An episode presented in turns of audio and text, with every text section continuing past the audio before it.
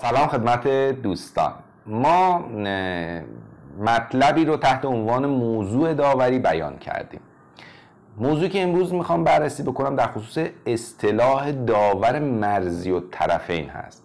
اگر دو طرف یه قرارداد توافق بکنن در صورت که اختلافی به وجود اومد بینشون موضوع رو به داور ارائه بدن و از داور بخوان حل اختلاف بکنه اگر اسم داور رو هم در قرارداد بنویسن و روش توافق داشته باشن این داور میشه داور مرزی و طرفین. یعنی دو طرف به داوری این شخص رضایت دارن.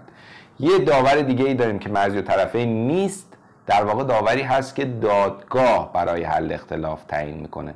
طرفین هم می‌تونن موضوع رو موضوع اختلافشون رو به حکمیت ببرن هم داور رو ببرن. برای هم داور رو مشخص کنن برای حکمیت.